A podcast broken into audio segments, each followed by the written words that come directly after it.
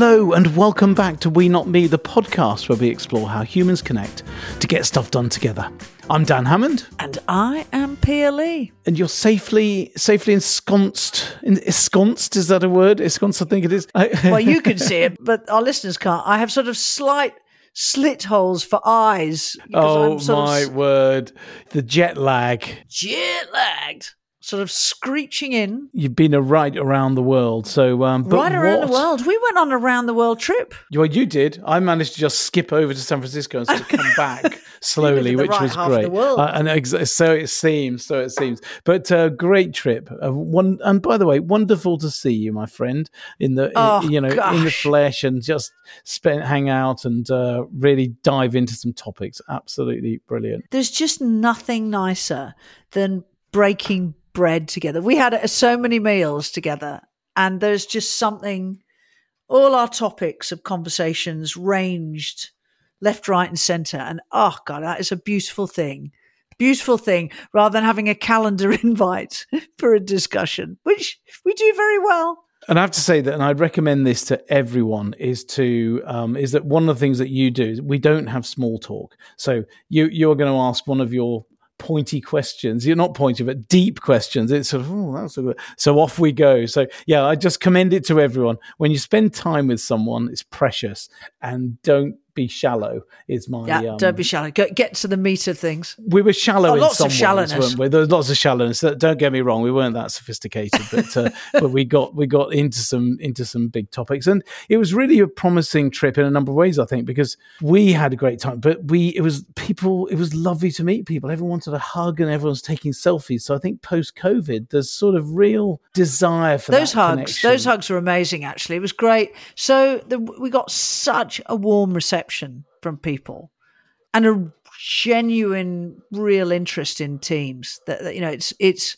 in changing circumstances and times it we saw a definite shift in the tide Definitely. And people are feeling like they need to, yeah, well, do what we do, which is to connect with others to get things done. And so, um, yeah, that was wonderful. And promisingly, um, in the US at least, we found the economy buoyant as well. People seem to be optimistic. You know, in the last few years, really, to be honest, I think since 2008, you can hardly have a meeting without people saying they've had budget cuts. But pe- people seem, there seems to be a sort of an expansion agenda. It was really positive. So, um, but at the heart of this trip was our um, was the I think was the, the the feeling I'm left with is about the relationships that we have around the world, which is wonderful. And it's a little cue for our guest today, who is talking about contract management. So that's the world she's in. But surprisingly, this is actually about how humans connect to get stuff done together. So um, it's Sally Guyer from an organization called World CC. She'll introduce herself fully, but let's go and hear this wonderful conversation now.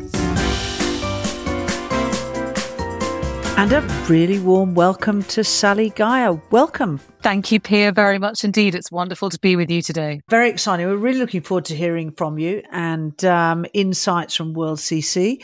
It is, though, um, always customary that we hand you over to Dan for, and I think you've been especially excited about this. So I shall hand uh, hand you over. He he will be kind. Well, he'll try. Yes, well, actually, I've I've pre-select, uh, not pre-selected. I, I just got ahead of myself, and I've actually been shuffling, and I've cut the pack.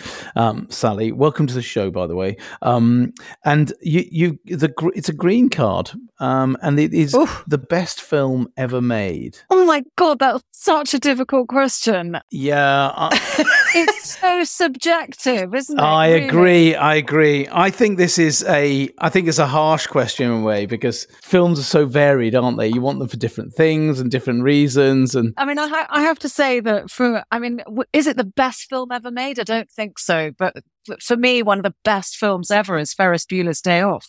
I just absolutely love that movie. And I, I love the scene, the twist and shout scene. Um, it's just, it's just awesome. So it's certainly, I wouldn't classify it as the best film ever made, but it, it does go down in the annals of history for me. so what do you like about it? What does it say about you?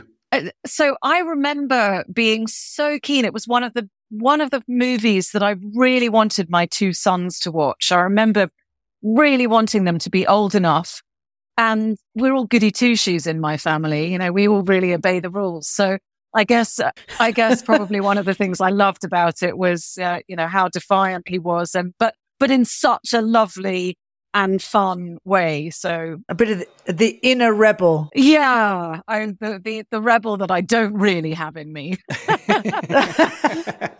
well, let's. That's a really good, a really good one. As but let's let's sort of let's let's have, dive into that theme a little bit. Your goody two shoes life. Um, give us a give us a, a, a, mini bio of, of Sally. What, what's uh, what's brought you to this place today? Oh my goodness. Well, I, you know, I I wish I'd known how um, non-linear the path would be when I was at school. I mean, I, so I, I was absolutely determined to be a lawyer. That was my dream and my ambition. My father was a lawyer and I wanted to be like him. And so I went to university to study law and I went to law school to train to be a solicitor here in the UK. And oh my goodness, I suddenly realized that it wasn't what I wanted to do and I I was left floundering. I didn't know what I was going to do with myself.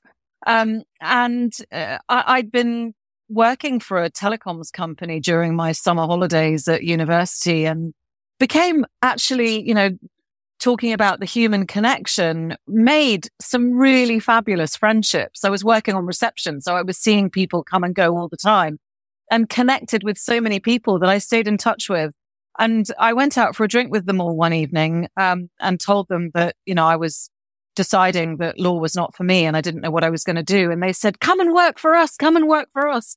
And all of a sudden, I was working in this department, which I sort of called the white elephant because it was a bit of everything. There was marketing communications and pricing and, and contract management, all of the um, contract negotiations. And uh, I, I, I fell into that role and loved it. Then I had children, struggled to balance the corporate world and my um, desire uh, and and obligation to be a mom as well. So I ended up setting up my own consultancy so I could be in charge of my own destiny.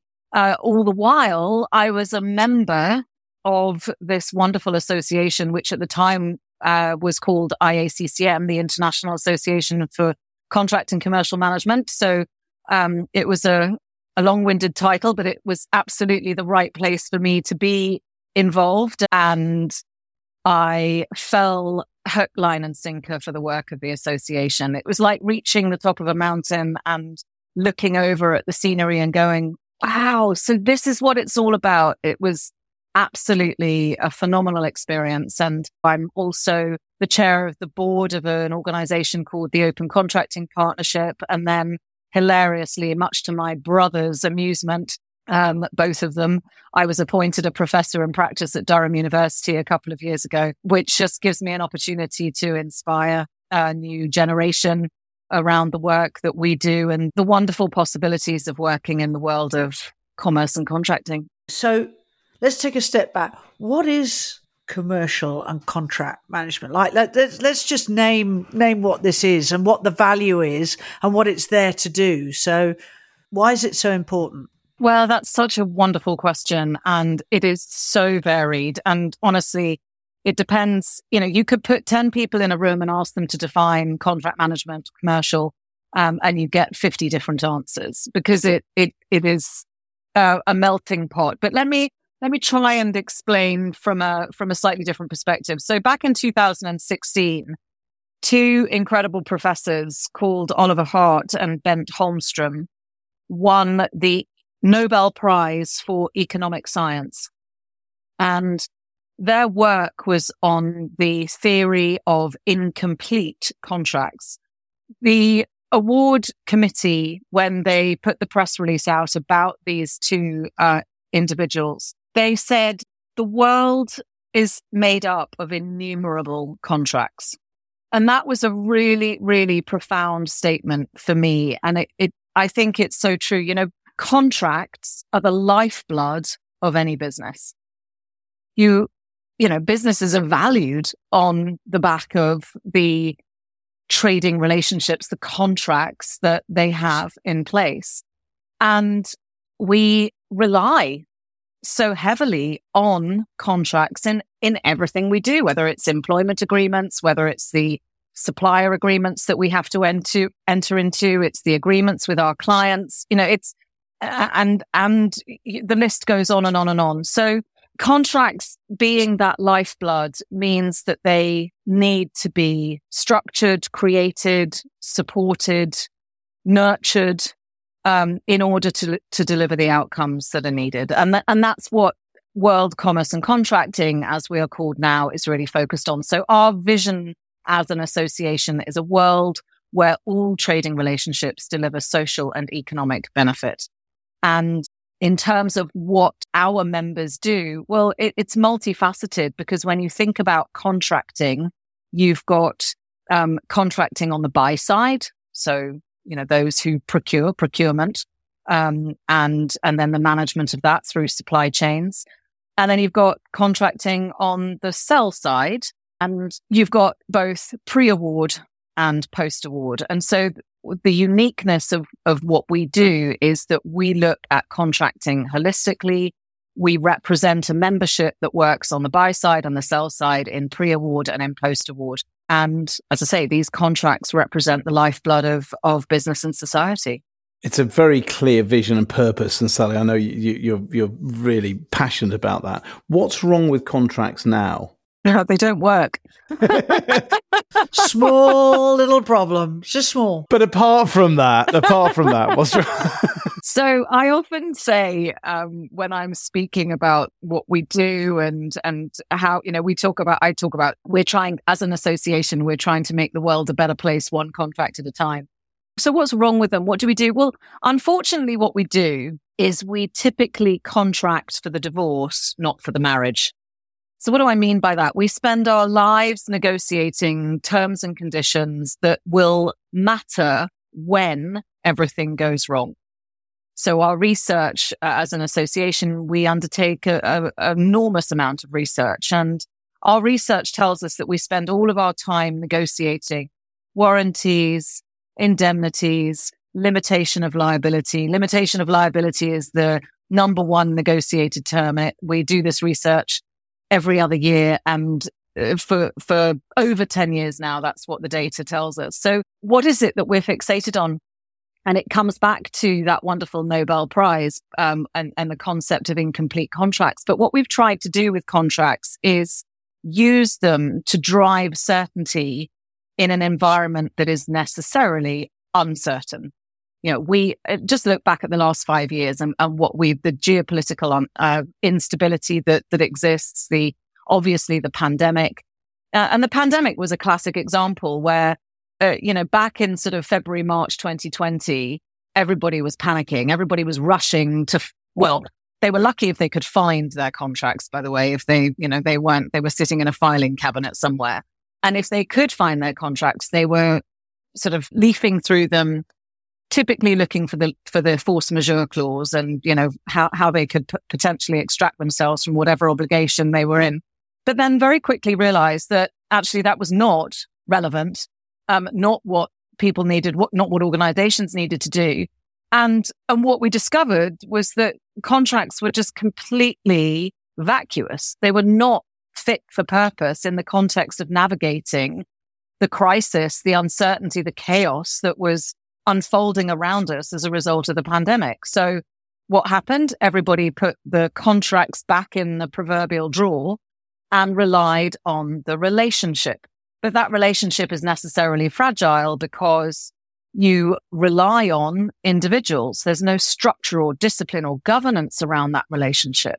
So, you know, if you get on with everybody, with the three of us get on wonderfully and that's fantastic. And we could navigate a crisis together. I have no doubt. Um, but that wasn't the case for everyone, of course. So what, uh, and that's the concept of the, of the incompleteness. You know, we've got to stop trying to use contracts to drive certainty in an environment of uncertainty. What we need to do is start using contracts to help us to provide a scaffolding for the relationship, to help us to navigate those unknown unknowns as they happen to be more disciplined about governance and, and obviously to ensure that what we're doing is setting up contracts for success. We need to be negotiating the terms that will help us to drive the outcomes that we desire. Contracts are first, first and foremost economic instruments, but they've been tagged and treated as, as legal weapons, this kind of sword and shield. And that's what's wrong with contracts. So not, not much really. No, so, what's the remedy? Obviously, as you say, we, we we're all in this complex world. Now, I like that drive certainty in a world that is uncertain, and um, I definitely get that. How do you contract in this in this world? Well, I think it's really important to recognise that um, you know not all contracts are equal, and of course, you know where you're buying commodities, where you're buying mugs, for example, or you know, you're selling widgets, it, it, it's necessarily more transactional. Um, you might not need a relationship in that context. And of course, technology is advancing such that we're automating a lot of these things and, and, and rightly so. That, that's really important. But we also know that our world now is dominated by services and the provision of services. And we, you know, understand this concept of servitization, you know, um, products are being servitized and so in a, in a world that is increasingly dominated by the provision of services, the implication is that that's a longer term arrangement, that this is not a spot trade. This is something that is going to continue over a period of time. And on that basis, relationships become far more important because you're going to be relating to one another over this longer period of time. So, and, and where you've got the time continuum, you're necessarily introducing uncertainty because the three of us have no idea what's going to happen tomorrow. Again, I remind everybody of what, what's happened over the last five years. Our world is, is a crazy, chaotic, uncertain place at the moment. And on that basis, when you're in a long term agreement, a long-term arrangement, a services-based arrangement, the relationship becomes really important. But as I said to you before, there's fragility around those relationships if there's no structure or governance put around the th- those principles. So, you know, we talk about the concept of relational contracting, and there are a lot of things that matter in that context. Things like um, creating a no blame culture, um, having a problem solving mindset, um, being very deliberate about communication and effective communication. It's about understanding mutual obligations. So there are these principles of relational contracting, which are fundamental to providing that structure and that governance and supporting sort of a sense of certainty in the context of navigating inevitable uncertainty. So, what's your recommendations about how to optimally provide the right environment for a contract to thrive? You know, how to bring these relationships together. Is, is there sort of like a pre phase that happens to the contract being delivered or being written up or being, or what happens? Yeah, I, I think, you know, the traditionally and typically we, as I've said, you know, we enter into these um, painful negotiations which don't set up the relationship for success mm-hmm. at all, um, leave people feeling um, very unfulfilled and unsatisfied at the point of contract signature.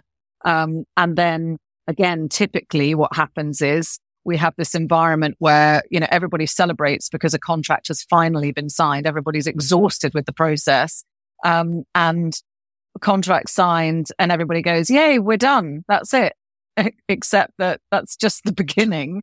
Um, and there's very little, very little effort placed in that sort of post award management, um, environment. So that, that's what's typical. What, what's good practice, um, is if you know that you're going to be needing and, and having to support a long-term relationship, it is setting it up for, for, for success at the very outset. It is understanding those governance principles and, and, what's going to matter, what's really important, you know, and so much of it is about behaviors, you know, creating a no blame culture about instilling the right behaviors in all of the individuals and organizations that are involved in creating the outcome. It's also about keeping that outcome in mind.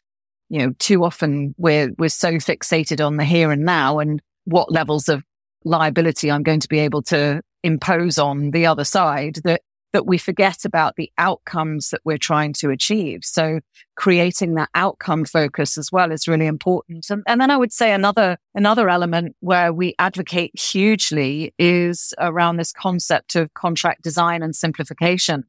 Um, what do I mean by that? I mean, using plain language, you know, getting rid of all of this complex legalese that, that has traditionally dominated our contracts and actually you know, putting a, a, a user based design focus around contracting, which can be completely transformational. I mean, one of the extreme stories that, that I love to share is uh, this uh, organization in South Africa. Uh, they produce orange juice and uh, they have orange groves and they employ numerous individuals in South Africa to pick oranges on the farms. Now they had huge challenges with um, productivity and and staff absence and uh, yeah, just gen- general um, malaise uh, amongst that uh, amongst those fruit pickers. And one of the things that they realized was that many of these farm workers uh, are, are women, and many of them were illiterate or semi-literate at best but they were forcing them to sign employment agreements, you know, pages and pages of text that they didn't understand. They didn't know what they were signing up for. Uh, and, you know, and we do that every day, don't we? When we click accept on terms and conditions and we've got no idea what we're doing. Um, uh, but, you know, these, so these, these individuals were, were clueless about what their obligations were, what time they needed to turn up, um, you know, how they, how, what, what they had to do if they needed to report in sick and all of that sort of, all, all of those practical logistics, if you like. So the organization decided to completely transform the way that they engaged with these farm workers and ultimately produced working with this wonderful lawyer in South Africa, a guy called Robert de Rooy. And they produced uh, what we at the time believed to be the world's first comic contract and it was completely visual. And it was honestly transformational and it it absolutely it changed um, it changed the relationship that these farm workers had with the organization they worked for. It changed the levels of productivity. It, it, it, it was incredible. But one of the most profound things and and i guess it was just well unexpected but to be expected was the way that these women felt as a result of being given this comic contract. Um, they felt respected. They felt dignified. And it was extraordinary. They felt valued as human beings because the organization had met them where they could communicate.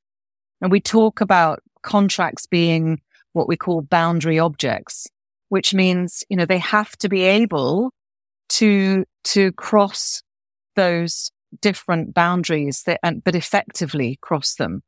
And that for me just demonstrates a, the critical importance. You know, modern economies are held together by innumerable contracts and those contracts impact people like those incredible women working on that farm. And they can be a huge force for good and for dignity and for respect. That, that's just a wonderful story, Sally. It's, it's, and I love those those words you've used. They felt respected, valued, and dignified. I mean, this this is a human outcome, isn't it? That can be achieved through doing this thing in the right way. And um, you do similar work to what we do actually which is all about the human connection what does this look like in your work though yeah it, it, another interesting question and and it uh, it looks different depending on you know who you're working with and uh, we talked about uh, organizations that would deliberately identify the need for a relational approach uh, and would would you know set it up for success at the very outset. That's a rare occurrence to be honest with you. Typically our experience is that we're brought in when the relationship is floundering. And so we come in, we do a diagnostic, we assess the, the, the current state of play, we look at and uncover the things that matter um, to each organization, and and we run workshops uh, with with everyone. You know, it, it's it, it's so important in this context to remember that this is not just about the senior executives in organizations, you know, coming together and having a powwow and then going off and playing golf or something. You know, this is about everybody who is involved in the delivery of the outcome. And again, I've sort of, you know, wonderful little anecdote uh, of a relational workshop that we ran or a series of relational workshops that we ran with the Department of Defense in Australia. Um, actually, they won an Innovation and Excellence Award um, from World CC for this work. And, you know, such was the extent of the involvement of all the parties. And there were, there were more than one in this context. It was all about the Australian frigates and the fact that, you know, there were more sitting in maintenance than there were out on the sea. And this had been, you know, raised at um, the highest political levels. It was a, it was a major, major issue. Some may say scandal. Uh, and so they needed to, they needed to fix this. And, and so they ran relational workshops and, and achieved incredible outcomes as a result. Uh, one individual who was fairly skeptical at the very beginning because his job is to paint the ships grey and he, he wasn't really sure why he was involved in these workshops, but you know, the Department of Defense was determined to make sure that everybody was involved because everybody contributes to the outcome, which is getting those ships back out to sea in a seaworthy um, manner. And by the time the relational workshop process had had concluded, he turned around and said, "I see, I get it. I no longer paint ships grey. I protect the shores of Australia." That tells you, you know, again, it's, it's, it's the outcome. That, that is what being outcome focused means that you understand as a human being your role, your critical role in the delivery of an outcome, whatever that might be, whether it's, you know, it, it might be painting ships gray, but ultimately you are a huge contributor to the delivery of an outcome, which is seaworthy frigates out on the shores, around the shores of Australia. It's a little bit like the outcome that the person that you're working with is so different to the person they hand you over to to start negotiating the contract. It's like you go from day to night and you've had this lovely relationship where you've really built trust with the person that's essentially procuring your services. But then you go to the bulldog mastiff, who, who, then you then you know you you have this experience of where you it's almost like you have to survive it. And you have to go back a few steps before you go forward. And and I I wondered whether it's people certainly inside corporations are just gold differently. Like some some are gold to win contracts and others are gold to, you know, politely screw certain aspects of you in order to make sure that you've got it as cheaply or as effectively as possible. But it's a really unpleasant experience. Uh, uh, that is so right here, and and it's so it's such a common experience, unfortunately. And you know, we we we again we talk about the sort of the what is the purpose of a contract, and it, it's it's multifaceted, and of course it depends who you ask. But one of the purposes that we list of a contract is to represent the brand values of an organization.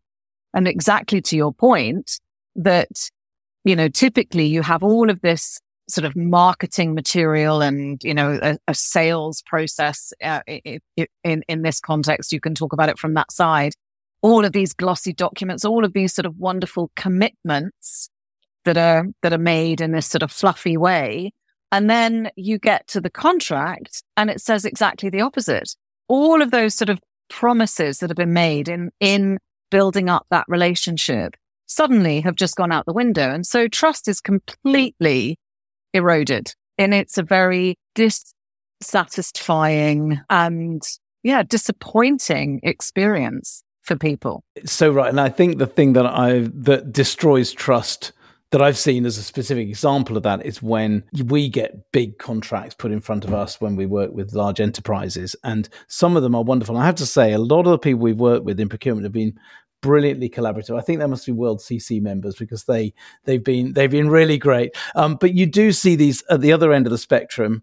As Pia said, you sort of you've got a business thing. You st- thinking about your uh, divorce, not marriage. You start to sort of in a business sense, sort of feel to fall in love with someone, and then when you decide to sort of right, let's make this permanent, you've got to you, you talk to these people, and the first thing they do is actually their terms in that contract are clearly extreme and ridiculous, and you then have to fight your way all the way back to something reasonable that they know is going to happen because it's it's you know I'll give you a specific example. We've seen twice these term which says you know when you sign this contract everything all of our intellectual property will oh. be in oh, perpetuity oh, signed over oh, yes signed over oh, hold on a second no you you no uh, uh, no now you know this is a way in which your trust is gone at that point it, it's yeah. it, and you're but you're also into this false conversation of we know we're not going to end up there, so we're now going to waste time fighting. I don't know why I, people put that into their contracts because I just don't. I mean, no one is going to, unless they don't read the contract and you just sign it without actually paying any attention to it. But I don't know whether it's done there to just test that you've read the contract. Uh, it, it, seemed that way. It seemed like you're like doing your homework, but yeah, and I think that's a specific example of, as you say, Sally, where trust is quickly uh, can be quickly destroyed and is not aligned to the brand values, and certainly the person that you're working with, but, but is horrified by by the fact that's popped up suddenly. Yeah, I think that's right, and and you know, Pia, picking up on your point as well, which is so right. It's it's all about measurement and incentive, and you know, I, the the number of conversations I've had with CEOs who bemoan their contracting process, but you know, uh, have to take a, a long, hard look at, at the the way that different teams across their organization are incentivized and measured. And yeah, sure, if you're gonna if you're going to be measured on how close to the corporate template uh, you you get to in every negotiation, then you're you're going to be a, a, bulldog mastiff in terms of the, your approach to negotiations. Um, and of course, if you're incentivized or measured on savings, then that's going to be your approach in that negotiation and and and in putting together that contract. But unfortunately, all of those things, whilst, um, you know, inevitably, I'm sure well meaning, create all of these horrible, unintended consequences for the relationship. Yeah. So, Sally, you spend you just uh, you spend your time and energy uh, uh, and a huge amount of commitment working at this interface. It seems between the the commercial and the relationship and the the human and the financial, and it's just that pinch point actually that is the hardest part of a lot of people's jobs i think. So and you've been doing this for many years. What's your i know i'm mad. Yeah you're mad exactly. I, am trying to avoid saying that. But who would do this? Well i suppose well well maybe maybe that's a very positive uh, side of being a goody two shoes that you you really are trying to do some good. um, but um, but no, it's it, joking aside. Obviously, it's it's a friction point potentially, but obviously has some huge um, huge upsides. Um, but what, uh, from all you've seen, what's a what's a key thing you could leave us with if people are either working in this world or more generally trying to sort of collaborate, whether a potentially you know there's complexity and different demands. What's your what could you leave our listener with? Yeah, so I think one of the things that is just so important is remembering that relationships are critical in our world. And one of the things that we often talk about in our relational workshops is our failure to apply the integrity of our personal relationships and the um, behaviors and the, the qualities that we look for in personal relationships, we don't apply in a business perspective. And I don't know why you know, that astounds me, frankly. And so what would I leave people with? That the, the human side, we are all humans and the human side is so important. So being human and being our authentic selves, whether it's in our personal relationships or our professional relationships, I would argue will get you a long way in life. being human. I've written down here, so it's a it's a it's a lovely thing. And I have to say, it's a it's a thing we strive for, and uh, it'll be a wonderful thing. And it's you're on a real mission to to bring that humanity to these to these sort of co- yeah complex situations. So Sally, thank you so much for being on the show today. It's been uh, it's been absolutely wonderful, and you've you've taken us around the world and uh, through this complex uh, uh, these these amazing things you get up to. So thank you so much for your time today, and best of luck with everything you do, World CC. Thank you, thank you for letting me share share my stories. It's been really lovely. That was a good question that you asked there, Hammond, when you asked her about, you know, what, what can what can go wrong in terms of contractual arrangements. And I really liked her answers that, you know, many contracts are des- designed for divorce, not marriage. It's, it's a sort of, um, was it a rear guard action or defensive yes, action? almost or, like a or even aggressive net. action. Yeah. Yes, absolutely. So, so actually, so interesting that is. It's all about the downside, what might go wrong, and you know, when you study decision making, you've got these different mindsets, haven't you? Minimize regret, maximize outcomes. It's definitely a minimize regret um, thing. And, and uh, as you said, I, I was really glad you raised that because you have this, you have a relationship, a business relationship, and then you think, right, let's let's actually make this financial. Let's do this. Let's work together, which is going to be really exciting. And then you introduce this bulldog mastiff person who actually has a totally different view on things and they're coming at it from a totally different angle. Now, it, I think it's worth saying and worth respecting that person's view, which is, yeah, they have to protect the organization from downsides. I can see what they have to do. That, of course, but actually, what they can do is destroy the upside, and you end up with these really cut and dried relationships that are just built for.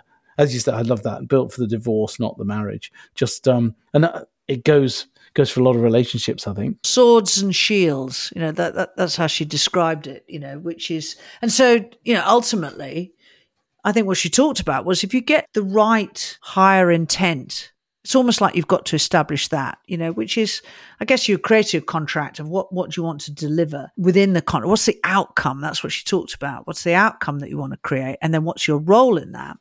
And then there's there's going to be parameters within that and they have to be negotiated. You can't you can't have can't steamroller in and just make it either a, a, a badly constructed contract or leaning towards outcomes that are self-serving. That's not that's not neither of those would work. But if you've got that common goal, that's really important. Absolutely, and I love that. Yeah, that we can add, you know, that that point about the protecting the shores of Australia. That sort of purpose of what we're here to do, reminding people you you know you don't paint the thing grey now. And it's great to actually hear from someone who's heard this in the flesh because you know there is apocryphal stories about the masons. Oh, I helps I'm helping Sir Christopher Wren to build the greatest cathedral in Europe, or I'm, I'm, putting a man on the moon, you know, sort of the, but that's a genuine example of someone really grabbing the purpose.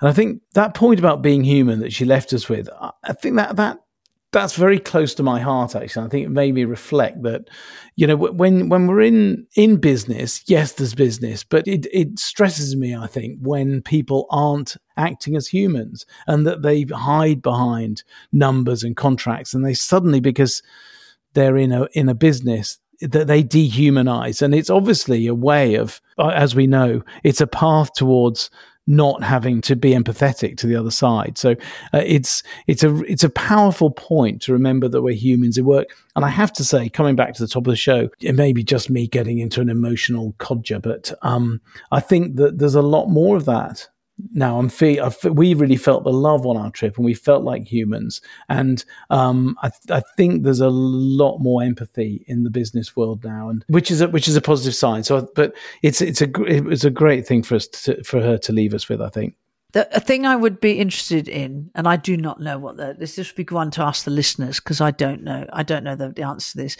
I wonder if there's a proportion of higher divorce amongst couples who've got prenups because you're going into an emotional relationship in a quite a sort of almost disassociated.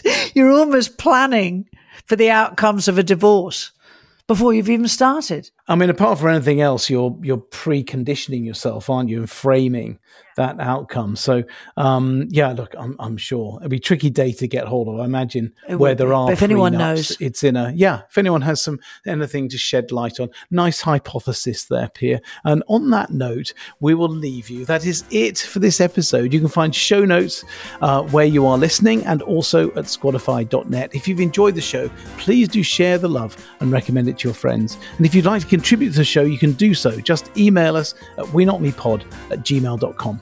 We Not Me is produced by Mark Stedman. Thank you so much for listening. It's goodbye from me. And it's goodbye from me.